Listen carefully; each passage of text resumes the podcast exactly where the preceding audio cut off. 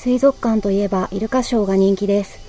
人間の命令でジャンプしたり芸をする姿は、イルカもショーを楽しんでいるように見えますが、本当にそうでしょうか？イルカは笑っているように見えますが、実はイルカには表情筋がありません。楽しそうに笑って見えるのは人間の思い込みに過ぎないのです。水族館ではイルカの事故死や病死が続いています。一体イルカに何が起こっているのでしょうか？塩素の入った水の中でサプリを添加された死んだ魚を与えられるイルカたち。水族館のイルカは自然の海から生け捕りにされたり人工的に繁殖されています。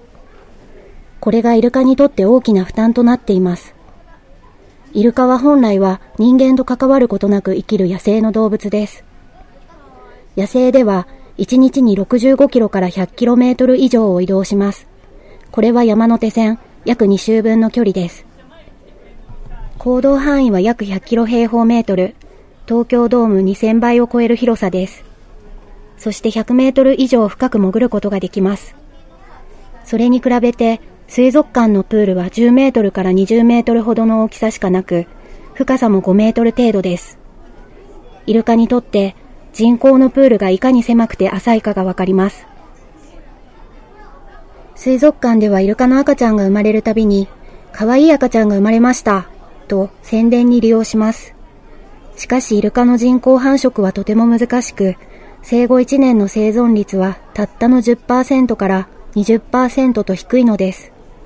水族館でイルカ本来の生活環境を再現することは不可能です。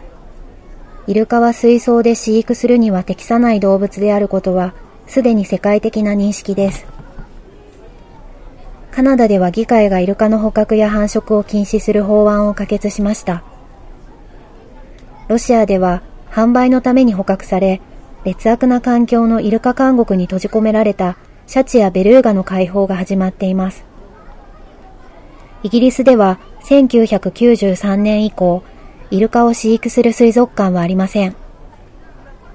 インドではイルカを人と認め、イルカの飼育を禁止しています。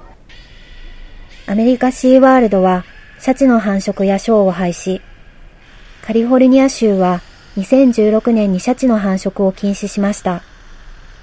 韓国は日本からのイルカの輸入を禁止しました。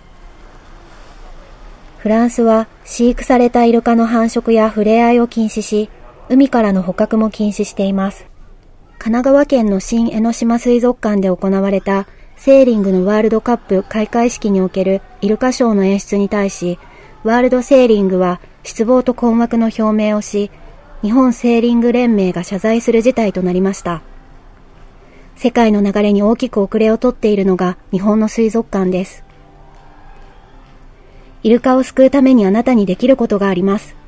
それは水族館やイルカショーに行かないことです。あなたの選択でイルカたちを苦しみから救うことができるのです。